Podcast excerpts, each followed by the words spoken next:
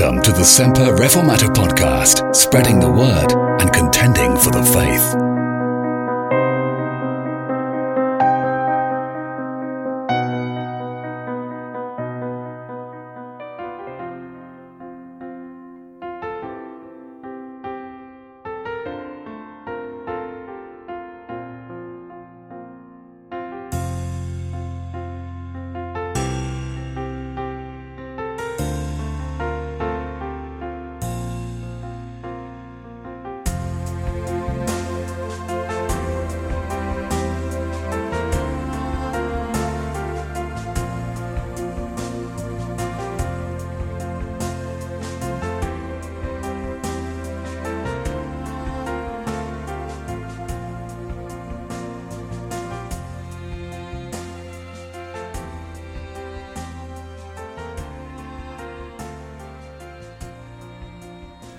We've been looking at Noah. Now we've come to chapter 8. And chapter 8 begins with a great connection. Because the reason that I read from a little bit earlier in the in narrative in chapter 7, simply because chapter 8 begins with the word and. And and is a conjunction. It's not the beginning of a sentence, sure it's not. It always implies that it's the second half of a sentence. And so we must look at chapter 7 and verse 24 and join it to chapter 8, verse 1. And the waters prevailed upon the earth an 150 days, and God remembered Noah. God remembered Noah. Well, that's good, isn't it? God remembered Noah. Had he forgotten about him? Was he so busy flooding the world that he'd forgot that there was a guy called Noah along with his family who was in this ark and were and was floating upon the top of the waters and all of a sudden he says, Oh, by the way, I'd forgotten. There's a man called Noah. I must go and rescue him. Not at all.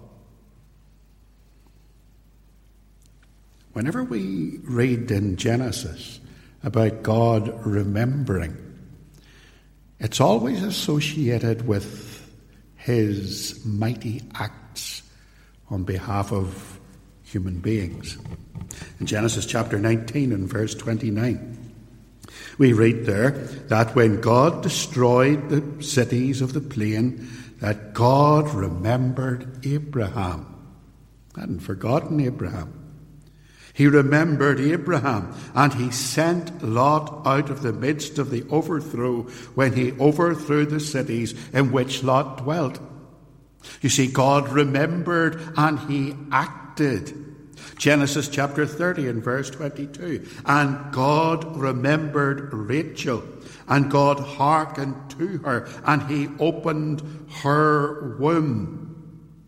God remembered Noah and he's about to intervene on Noah's behalf. Here's the point Noah is no different than any of the rest of us. Remember our description of Noah's character right back at the very beginning. He's a sinner. He's saved by grace through faith alone. God remembered Noah and God remembers us. Listen to this wonderful promise in Psalm 136 who remembered us in our lowest state, for his mercy endureth forever. Listen to Isaiah chapter 49 and verse 15. Can a woman forget her suckling child? That she should have not have compassion on the son of her womb, yea, she may forget. Yet will I not forget thee. Behold, I have graven thee upon the palms of my hands. Thy walls are continually before me. God remembers us, those who are His. Read the book of Malachi. See how God remembers us. But there's a negative aspect to this as well because it doesn't say here that God remembered Noah and every living thing that was in the ark and the people who perished. No. See who God does not remember. It does not say that God remembered all the millions of sinners who perished in the flood. He remembered Noah. In his old commentary, Matthew Henry simply states here the whole race of mankind, except Noah and his family, are now extinguished and driven into the land of forgetfulness to be remembered no more so that God's remembering Noah was the return of his mercy to mankind. This connection is there. When the waters flooded the earth, when every living substance was destroyed, when men and cattle and creeping things and the fowl of the heaven and the fowl uh, uh, and while those things were all being destroyed from off the earth, only Noah was preserved, for he was remembered of the Lord. The rest of the chapter talks about the construction. We've had the connection, we have the construction. For God is now going to recreate the world that he had created, and which he had decreated in the flood, and which he is now going to recreate. So sometimes we see great catastrophic floods all around the world. And sometimes people will say, Are these God's judgment? God's judgment on mankind? I wonder, are they? What do you think? while back, a DUP councillor in Ballymena a few years ago got himself into trouble for saying that the floods in New Orleans were the judgment of God on a sinful city. Now, I've been to New Orleans. So has Jeanette. We have been there for a Christian conference. What a strange place to hold a Christian conference.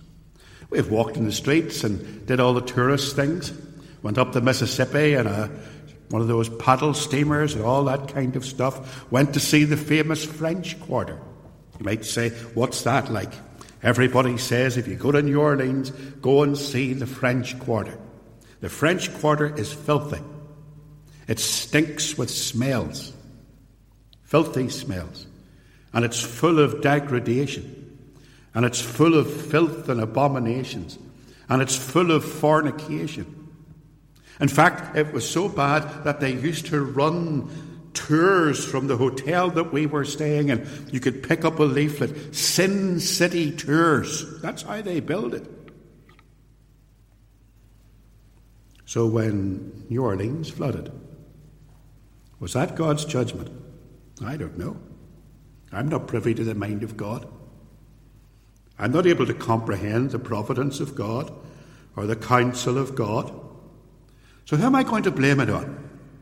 I'm going to say that the basic cause of much of the modern flooding we have today is a very simple thing. It's called the weather. All right. The weather. It happens all the time. Not climate change, not global warming, floods in America, floods just recently in Dallas, floods a few years ago in Cumbria, floods even here in Northern Ireland. Don't you remember the time when there was some man driving his car along the Westlink around Belfast and he went underneath that underpass that they built and before he got out the other end he was flooded. And he was sitting on the roof of his car and the TV cameras had a picture of him being rescued in a boat by the police. Some of those floods were dangerous. Some of them were catastrophic. Some of them were disastrous. Some of them were a loss of property. Some of them were a loss of life. The cause of all those floods, I am confident to say, is a thing called the weather. It rains, and it rains heavily, and there's too much rain, and things flood. Now, that is greatly different from the flood at Noah's day greatly different. The flood in Noah's day was not caused by global warming. It wasn't caused by climatic conditions. It wasn't caused by freak weather systems. It was God Himself who created this world pressing, if you like, pressing the reset button on creation, restoring creation to the Genesis 1 verse 1 situation where earth was destroyed and needed to be completely rebuilt if there was ever going to be a future for Noah, the man who found grace in the sight of God. So look how he does it. We're still in chapter 8 and verse 1. And God remembered Noah and every living thing and all the cattle that was with him in the ark. And God made a wind to pass over the earth, and the waters assuaged. Turn back a few pages. Genesis chapter 1.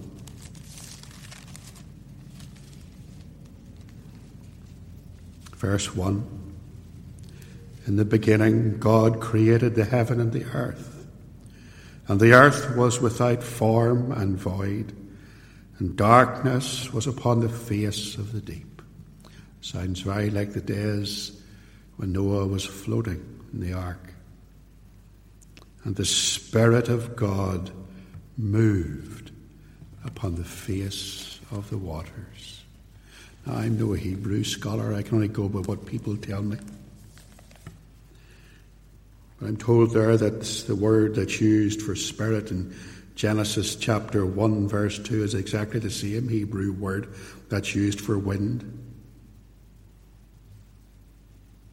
The wind blew across, passed over the earth, and the waters assuaged.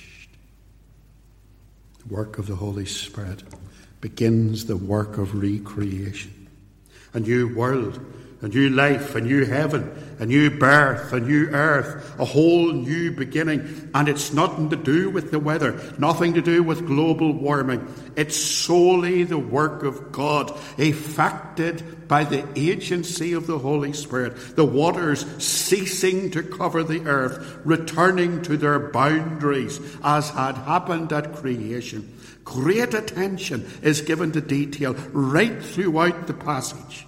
It's precise, it's meticulous, it's a factual account. There's a parallel record of how God decreated and recreated the world. And not only does that parallel each other, but the act of recreation parallels the original act of creation. And here's the amazing thing it's going to happen again. Well, it won't be water this time it'll be fire.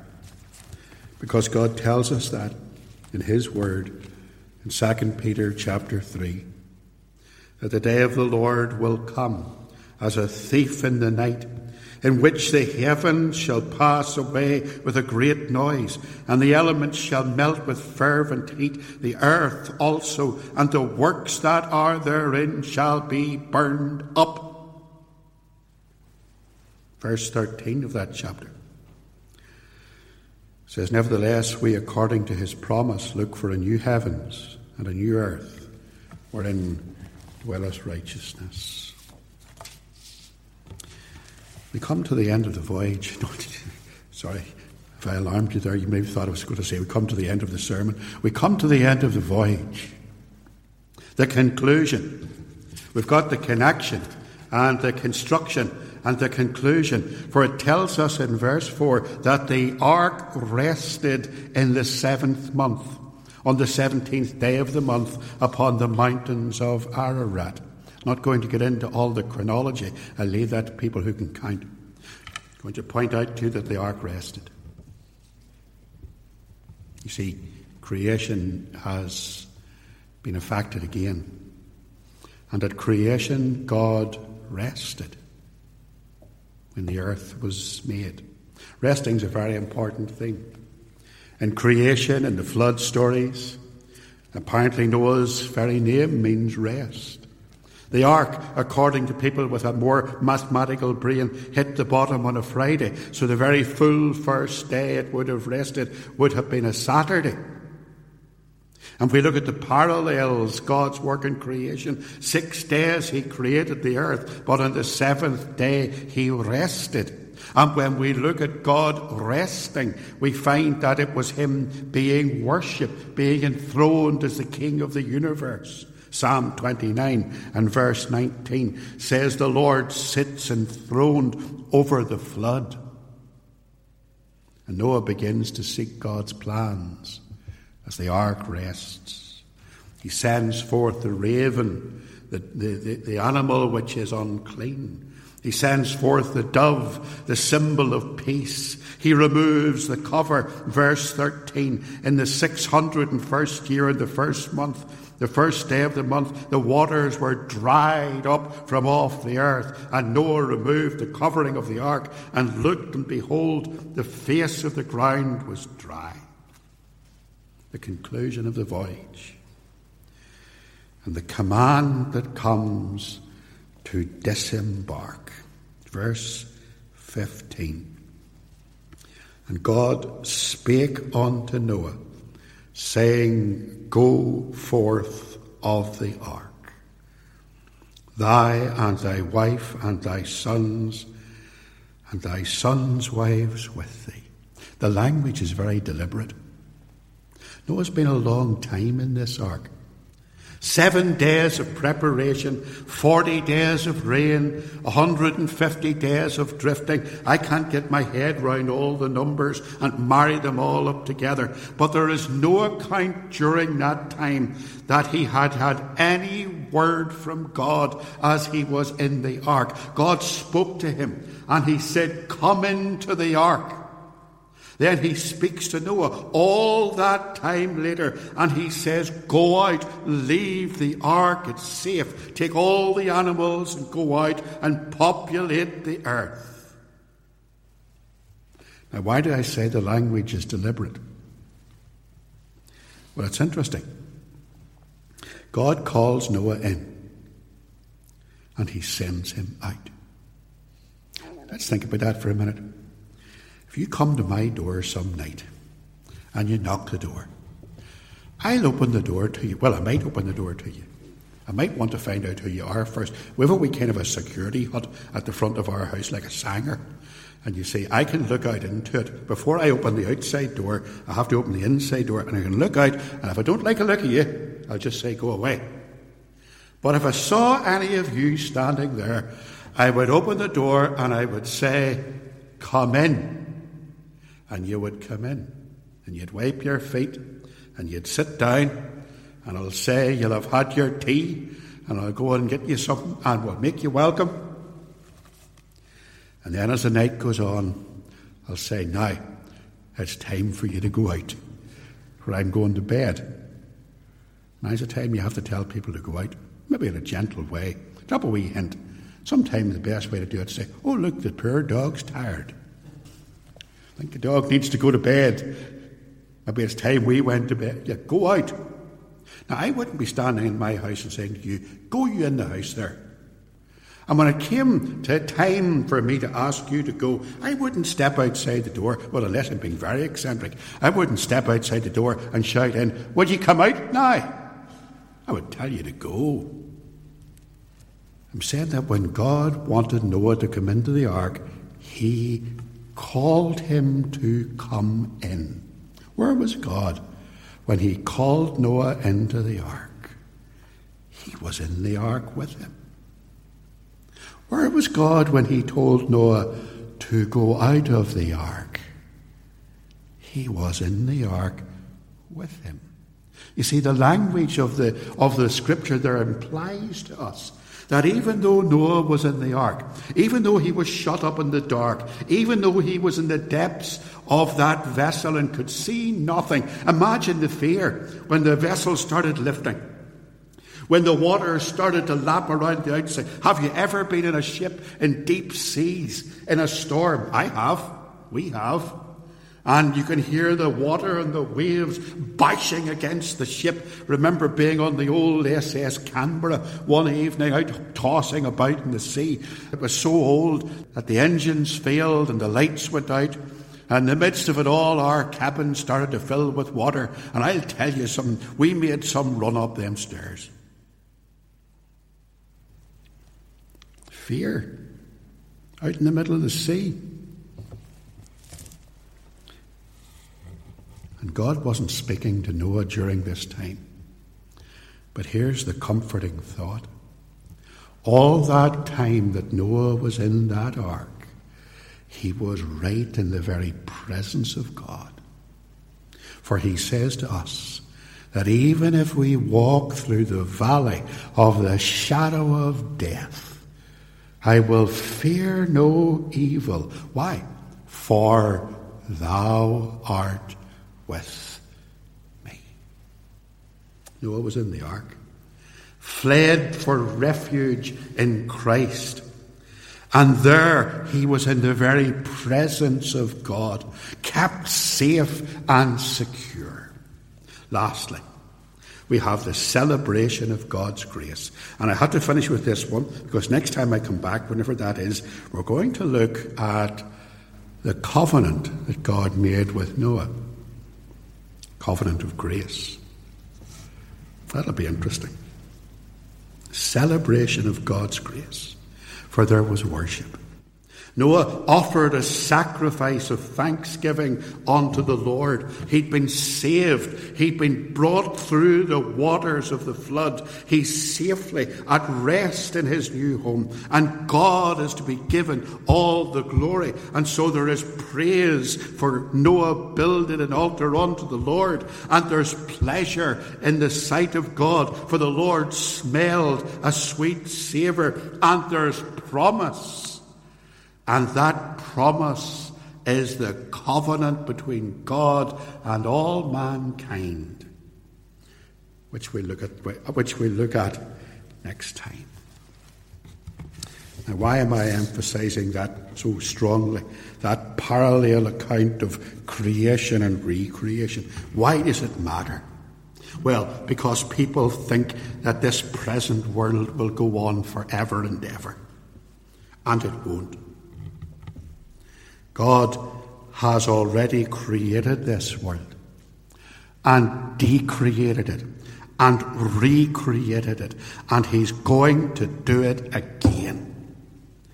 And only those who are in the ark, those who are in Christ, will safely arrive in the land of eternal rest, where God is truly worshipped as our Creator and our Saviour and our King in a new, regenerated earth.